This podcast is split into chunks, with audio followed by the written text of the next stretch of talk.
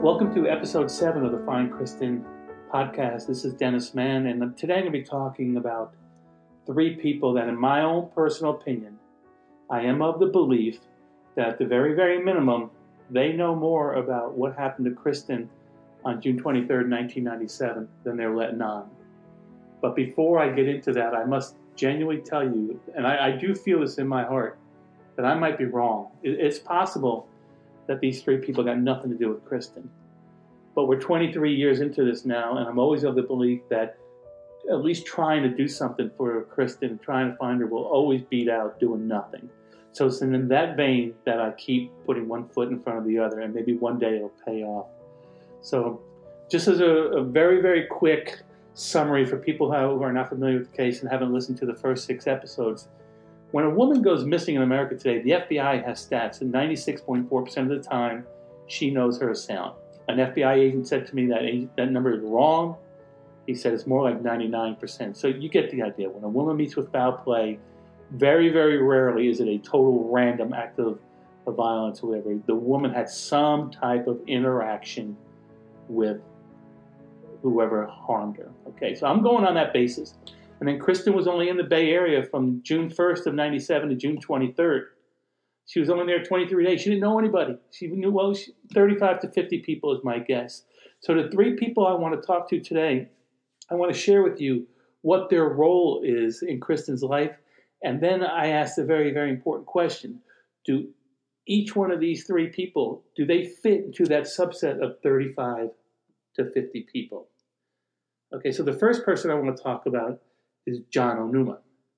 The second person is a woman named Jill Lampo, and the third person is a guy named Matthew Luque. So let's talk with let's talk about John Onuma first. For those of you who don't know the case as well as I do, you're hearing it for the first time.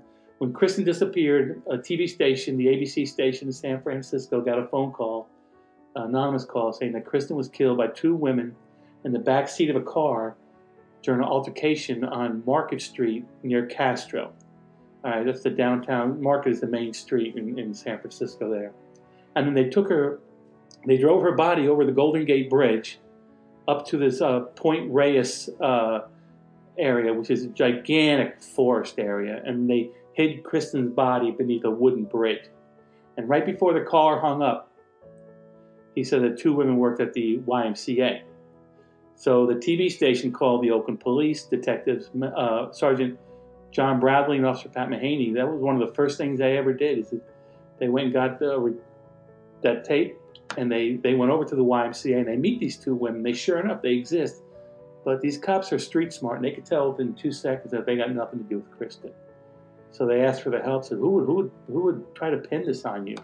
And the women right away they mentioned John Onuma and basically Jill Lampo was dating John at the time, and Jill worked at that YMCA. And John would always go in and start arguing with, with Jill's bosses that they don't treat her well enough. And uh, if you know John, he's like five foot three, 130 pounds, soaking wet, but he's got the personality of, of a, a giant, and uh, he can intimidate people with threats and everything, and he's not afraid to do that. And it was more than one occasion that John would go in screaming at Jill's bosses. And I, Jill even told me once that she was very embarrassed and she would get mad at John for doing that, but he didn't care. In his own mind, he was defending the honor of his girlfriend. He, would go in and, and threaten the bosses. So now the Oakland police have a lead. So they find Onuma and they knock on the door. And if you get a chance, go to the findkristen.com uh, webpage. I've got the America's Most Wanted video clip up there. And during that video segment, um, the officers recorded their interaction with Onuma. And first you can hear him deny that he made the phone call, but then he does a 180. He, tries to take a different tack. He goes, Yeah, I made the phone call. Absolutely, I made it. And you can hear that on the America's Most Wanted uh, video clip. So please go check that out if you can. So now the police have their first person of interest, and it's John Onuma. Now, does John Onuma fit into that 35 to 50 people? Well, John Onuma was not Kristen's roommates in Oakland. John was not one of her neighbors. John was not a co-worker of Kristen, and, and Kristen never mentioned John Onuma to anybody. And now I'm thinking, okay, well, does John Onuma, does he fit into that subset of 35 to 50 people because if he doesn't, and as big of a jerk as the guy is, if he's not one of those 35 to 50 people, then there's like a 99% chance that he didn't have any involvement with Kristen, if you believe the FBI stats. So I ask myself the question does, in any way, does Kristen's life intersect with John Onuma in those 23 days? And the answer, in my opinion, is yes. And here's how that happens. Right? John was dating this woman named Jill Lampo on the day Kristen disappeared. Okay, Jill, on uh, in in June of 2012, she had what you would call a nervous breakdown, and she contacted her uncle. And uh, she, what began as like a several, it was explained to me a phone call that lasted several hours. And Jill started sharing her life with her uncle from the time she was born until just a couple hours before the phone call of everything that happened was bad in her life. And she's, she's basically she had a nervous breakdown and she reached out to her uncle. And one of the things she told the uncle is that while she was in, living in San Francisco, she was dating a very controlling man that convinced her to uh, assist in an unspeakable kidnap and murder, and that the guilt was killing her. And fortunately for us, the, the uncle realized that this was a very, very serious phone call, so he's got his, uh, his notepad and pen out and he's writing notes. And after the phone call, the husband, her uncle, a guy named Anthony Romo, and he said to his wife, Jill just told me enough to put her away for life.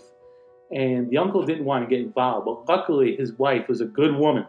She says, Who's this Kristen Modafferi girl? Or who's this Jill Lampo girl? So she, I'm sorry, she, she asked who Jill Lampo was. So she Googled Jill, found my website, Find Kristen, and realized that Jill was involved with a missing person. Then she reads the notes, and Jill is admitting to her uncle that she assisted a guy in an unspeakable kidnap and murder. And I've got a copy of that um, that letter. It's on the website and Find Kristen, so go look at it. You can see the uncle's in his own handwriting, and I've got the important parts highlighted, where where Jill's talking about she's feeling a lot of guilt over the uh, assisting a controlling man an unspeakable kidnap and murder. Okay, so that that definitely got our attention.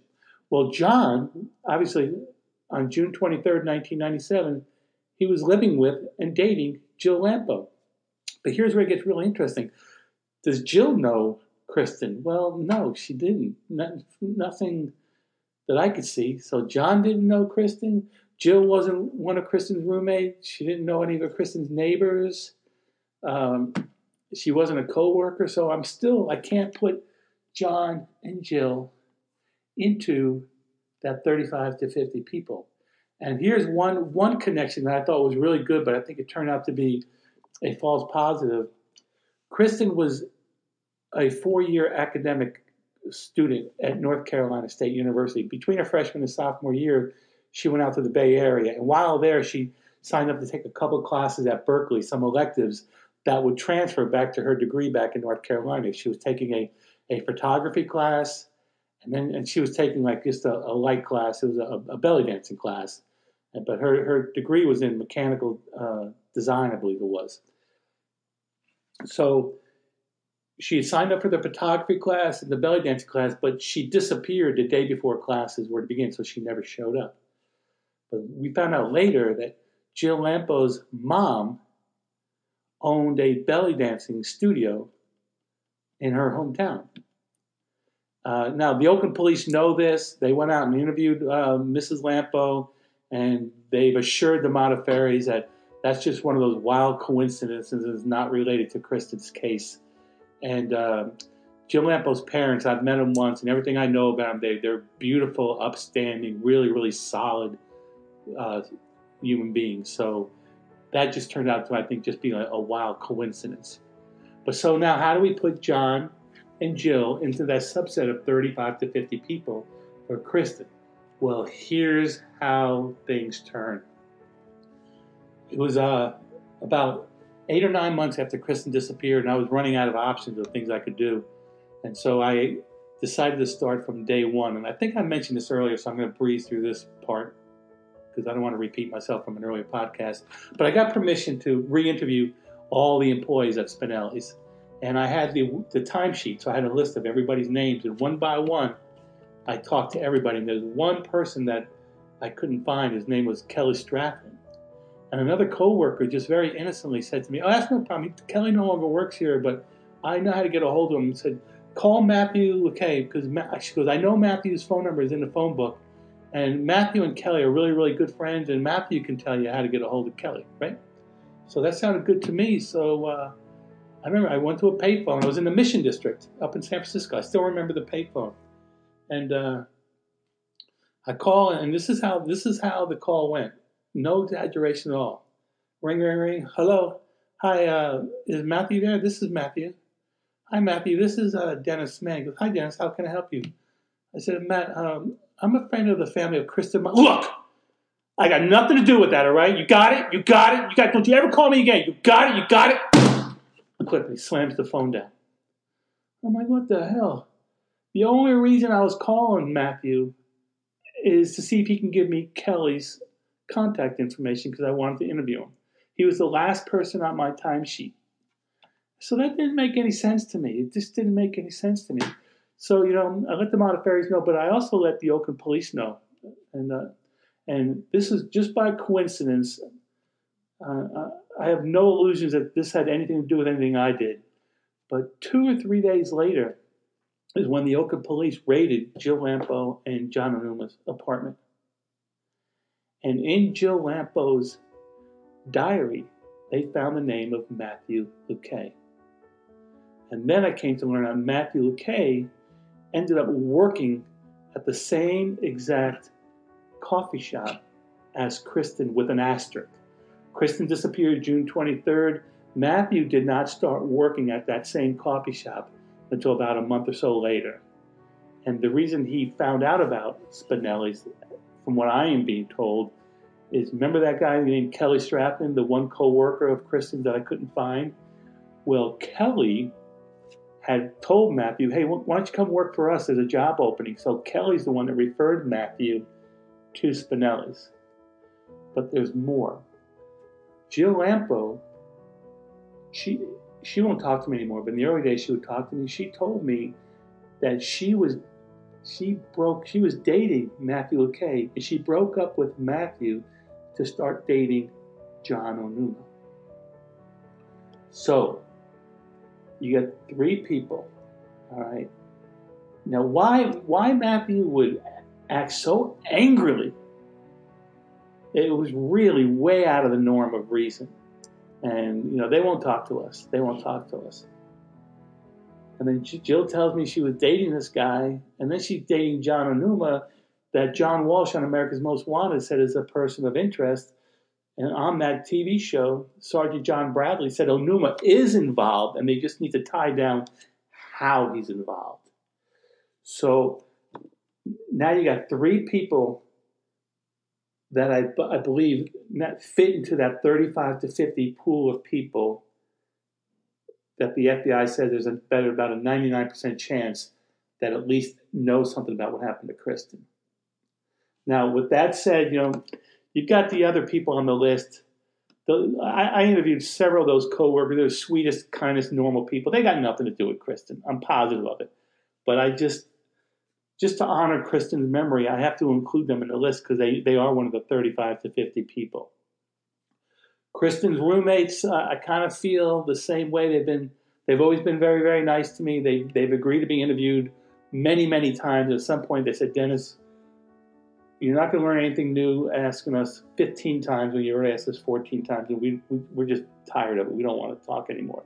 So I, I understand part of what they're saying, but I mean, for me, I missing person. You can talk to me a million times. I don't care. Dennis Mann, as uh, I was sitting here talking to you, if I had to bet on anything, I'm betting on is John Onuma. But I might be wrong. But I want you to know what I know and why I, I think the way I do. And it's not only that, you know, I know the Oakland police said he is involved, and they could figure out they got to tie down how he is involved. And then I've been contacted by many other women that said that Onuma has threatened to kill them and beaten them and raped them. So this this guy is this guy's a piece of work, big time. All right, everybody, thank you. This is episode seven. Now, the reason I do this, yeah, um, I want to inform everybody about Kristen's case, but I'm going to make sure that Onuma and the people that he associates with, at the very least, they watched that America's Most Wanted video clip, and I've got a anonymous tip form right on the homepage, and I'm just leaving it up to God. It's in His hands. Somebody will send us an anonymous tip. Any information I get, I'm going to send to the Modafferi's, and they can get it to the Open Oakland PD, and at least that represents the effort I'm trying to do for Kristen. Okay, everybody, thank you very much. And uh, if you want to reach me, uh, call anytime. You can call me at 3 or 4 in the morning. I don't care. 914 483 7214. Uh, you can also get that info right off the website under the contact tab. And also, you can get uh, Sergeant Bradley Young of the Oakland Police Department. And I got to get his number. I don't have it handy. Hold on.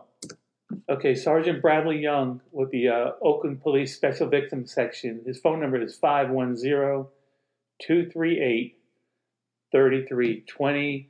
And again, if, if you go to my website at and if you look under the uh, the podcast section on episode seven, I'm gonna I'm gonna show you the uh, the letter, the handwritten letter that uh, Jill Lampo's uncle wrote, and he was transcribing what Jill was saying to him about um, her assisting somebody in an unspeakable kidnap and murder and how the guilt was killing her. So you can see that under findkristen.com. Go to episode seven under the podcast tab, and you'll see the screenshot of that that um, photograph. All right, thank you.